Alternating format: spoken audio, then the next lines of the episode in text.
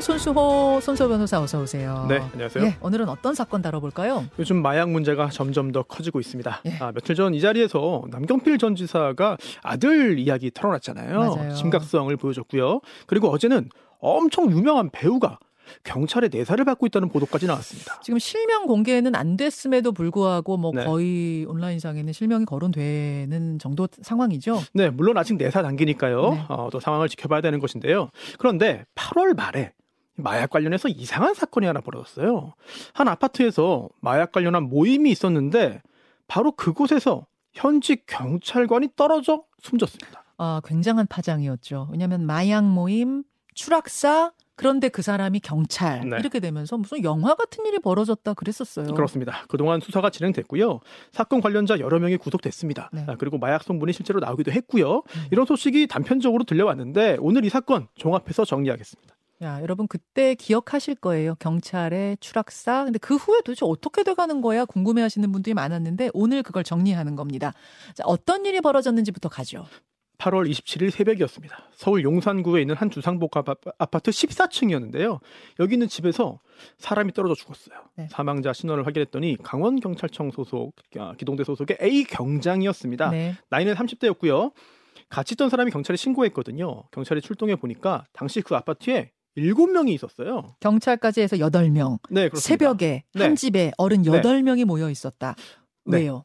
운동 동호회 모임이었다. 이렇게 말을 했는데 음. 그런데 살펴보니까 그 현장에서 주사기와 약이 발견됐습니다. 그렇죠. 그게 마약이었죠. 네, 뭐 케타민, 엑스터시 등등이었는데요. 간이 시약 검사했더니 현장에 남아있던 7명 중에 5명에게서 케타민, 엑스터시 그리고 필로폰 양성 반응까지 나왔어요. 다른 두 명은요. 아, 이제 소변 검사를 거부해서요. 그 당시에 바로 확인할 수는 없었습니다. 아, 그래서 운동 동호회 모임 아니라 이건 마약 모임이었던 거 아니야? 막 이제 이런 얘기들 나왔는데. 네. 근데 추락사한 경찰은 왜 거기 있었던 겁니까? 여러 가능성을 떠올릴 수 있죠. 우선 마약 모임 관련된 제보를 받고 현장을 덮쳤는데 이들에게 당해서 뭐 밖으로 던져졌거나 음, 또는 몸싸움 중에 뭐 발을 잘못 찢어서 실족해서 떨어졌을 가능성. 그럴 가능성도 있죠. 네. 그런데 A 경장도 마약을 한 것으로 확인이 됐습니다. 어, 근거도 나왔어요. 증거도. 네, 이 모임 참석하기 전에요. 이미 휴대폰으로 마약 관련된 사항들을 검색을 했거든요. 네. 근데 뭐, 아, 뭐 경찰도 그럴 수 있다 이렇게 생각할 수 있는데 온라인에서요 캔디라고 불리는 이제 어, 은어인데 이제 엑스터시를 의미하죠 주로. 음. 이 캔디라고 불리는 엑스터시를 구입하려 한 정황도 포착이 된 거예요. 혹시 그것도 무슨 뭐 잠입 취재였을 가, 잠입 수사였을 가능성 네. 이런 건 없어요? 아, 그게 그렇지가 않습니다. 왜냐하면요, A 경장이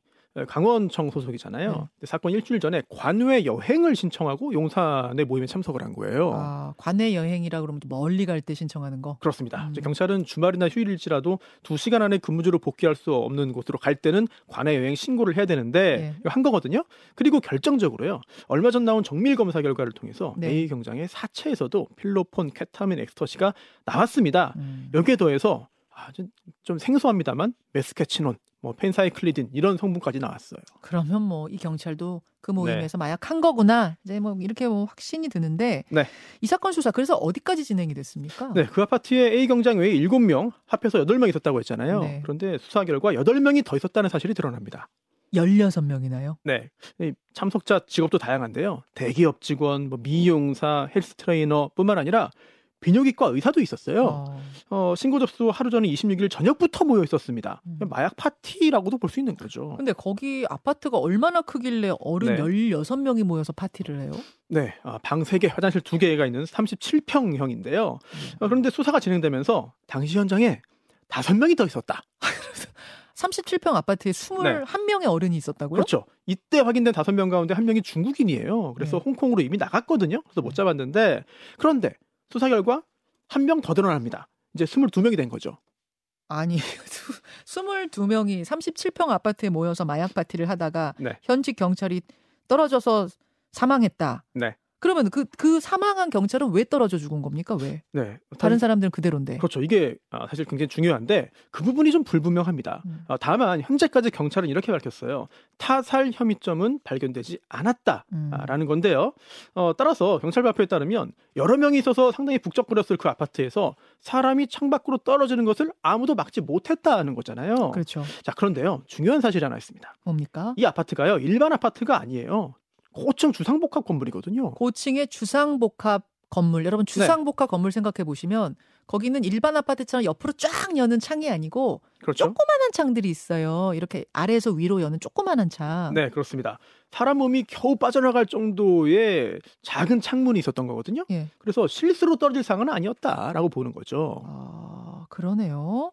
그러면은 네, 네. 다들 마약 투약하고 제정신이 아닌 상태에서 어떤 일이 벌어진 거예요? 그래서 알아차지지 못했거나 또는 말리지 못했을 가능성이 있는 겁니다. 음. 아무튼 타사람이가 없다는 경찰 입장에 따르면 이 경찰이 스스로 일부러 어, 또는 환각 상태에서 자기도 모르게 실수로 뛰어내렸다는 거잖아요. 그런데 좀 이상합니다. 어떤 게요? 이 A 경장이 떨어지는 걸 막지 못했던 그 사람들이 네. 추락사 후에는 매우 빠르게 움직였어요. 그게 뭐 CCTV 같은 데 담겨 있어요? 네네. 경찰에 신고한 다음에 18명이 황급히 달아났는데 네. 당시 현장에 남아있던 사람들 몇 명 안 되거든요. 경찰이 왔을 때. 네네. 그리고 이 아파트의 CCTV는 사실 고장 나 있어가지고 누가 들어왔는지를 바로 파악하기 힘들었는데요. 음. 하지만 차를 가지고 왔으니까 네, 그런 사람들이 꽤 있으니까 뭐 이제 입출차 내역이라든지 또는 아, 인근 상점의 아, CCTV 영상 등을 분석해서 하나하나 다 확인해낸 겁니다. 아, 그러다 보니까 참가자 수가 네. 한명 한 명 더 늘어나서 22명까지 간 거군요. 그렇죠. 뭐 단순히 도망치려 한 것뿐만 아니라 휴대전화 유심칩 제거해가지고 뭐 변기에 물 내려 버리고 또 SNS 앱도 다 삭제를 하는 등 증거를 없애려는 행동들을 체계적으로 했어요. 그러면 그 A 경장이 스스로 뛰어내린 건지 마약에 취해서 네. 아니면 혹시 뭔지 모를 다른 엄청난 사건이 거기서 벌어진 건지 이거는 네. 밝혀지지 못했습니다. 그렇습니다. 아직은 뭐 범죄 혐의점이 없다는 게 공식적인 발표인데 혹시 또 새로운 사항이 발견되거나 아니면 지금 뭔가 포착을 하고 수사 중일 수도 있는 건데요. 음. 그런데 이 사건 관련해서 이태원 클럽 얘기가 나오기 시작합니다. 이태원 클럽 얘기 그건 또 무슨 얘기죠? 어, 그날 모임 참가자 중에 일부가요. 네. 사건 당일에 이태원 한 클럽에 머물다가 이 아파트에 왔다. 이 사실이 파악됐거든요. 어, 그래서 수사 범위가 이태원 클럽까지 확대된 거예요. 아파트에서 이태원 클럽까지. 네, 그리고 참가자 중에 한 명인 대기업 직원 이모 씨가 네. 이태원의 한 클럽에서 마약을 사서 이 아파트로 가지고 온 정황이 포착됩니다. 음, 그러면은 이태원 클럽에서 마약 거래는 이루어졌다는 얘기군요. 그렇습니다. 한 클럽 화장실 앞에서요. 예. 케타민, 엑스터시를 비롯한 수십만 원어치의 마약을 샀고요. 예. 그 자리에서 본인이 직접 투약까지 했어요. 이게 다 확인된 겁니다. 음, 경찰이 이 클럽 주변의 CCTV 영상을 확보해서 분석을 하는 중이고요. 네. 그리고 보도에 따르면 이곳에서 그 전에도 마약 거래로 의심되는 장면이 자주 목격됐고 아, 또 아예 공개된 장소에서 마약류로 보이는 것들을 이제 투약하거나 나눠주는 모습까지 다 목격이 됐다. 음흠. 이런 내용들이 있고요. 그리고 이 클럽만 그런 게 아닙니다.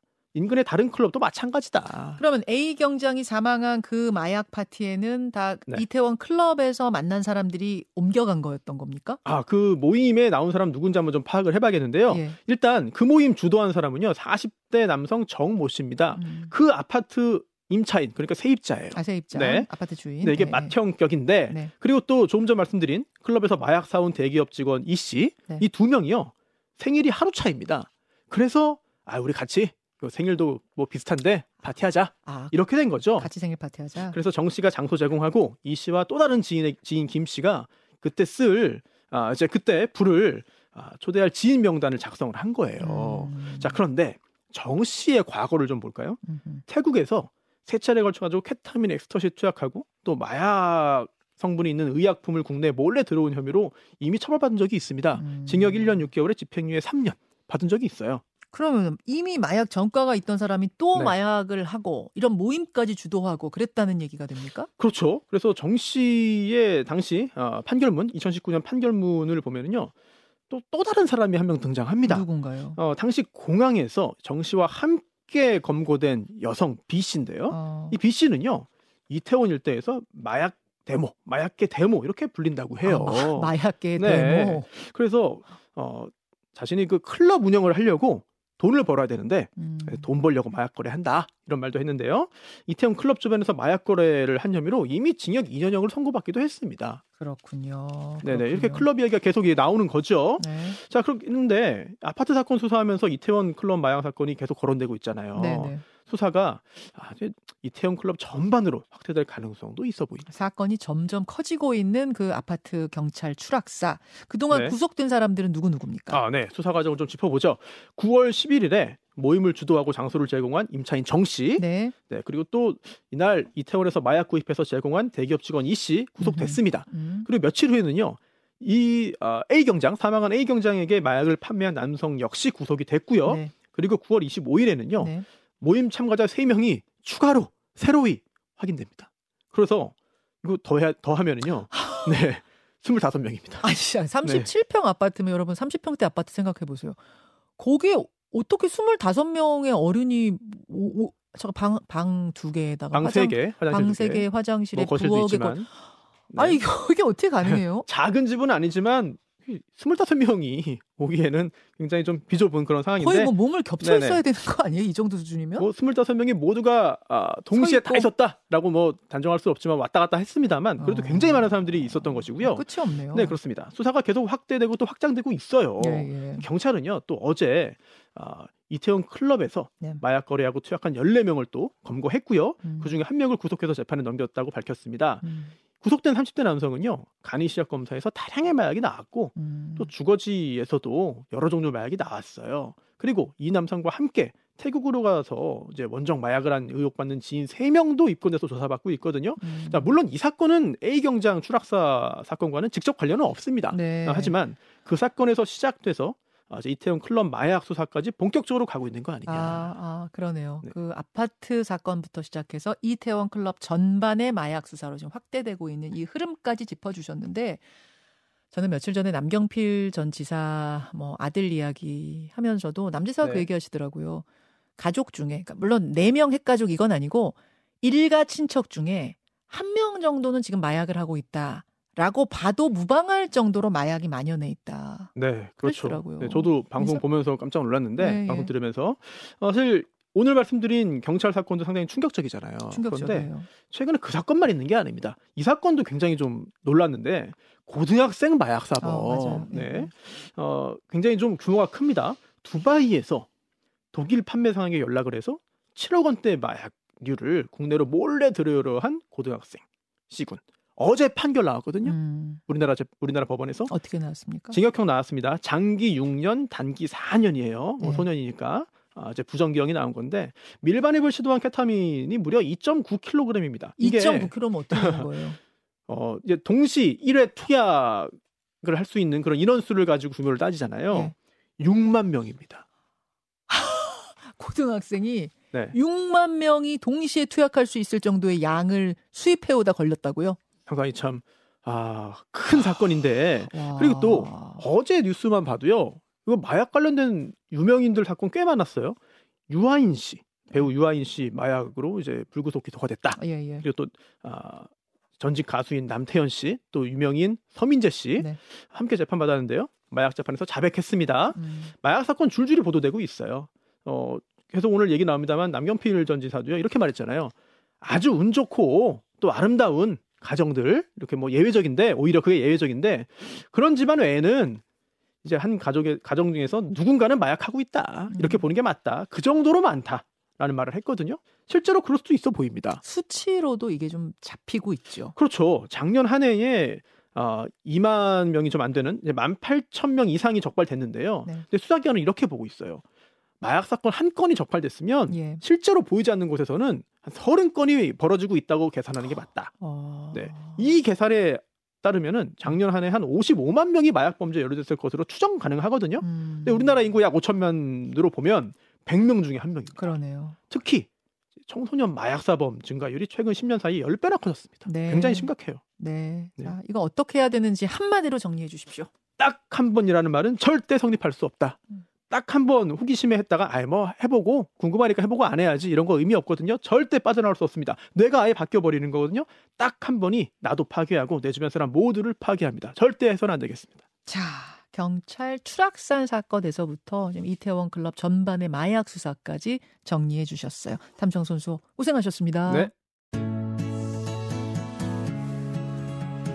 김현정의 뉴스쇼는 시청자 여러분의 참여를 기다립니다. 구독과 좋아요, 댓글 잊지 않으셨죠? 알림 설정을 해두시면 평일 아침 7시 20분 실시간 라이브도 참여하실 수 있습니다.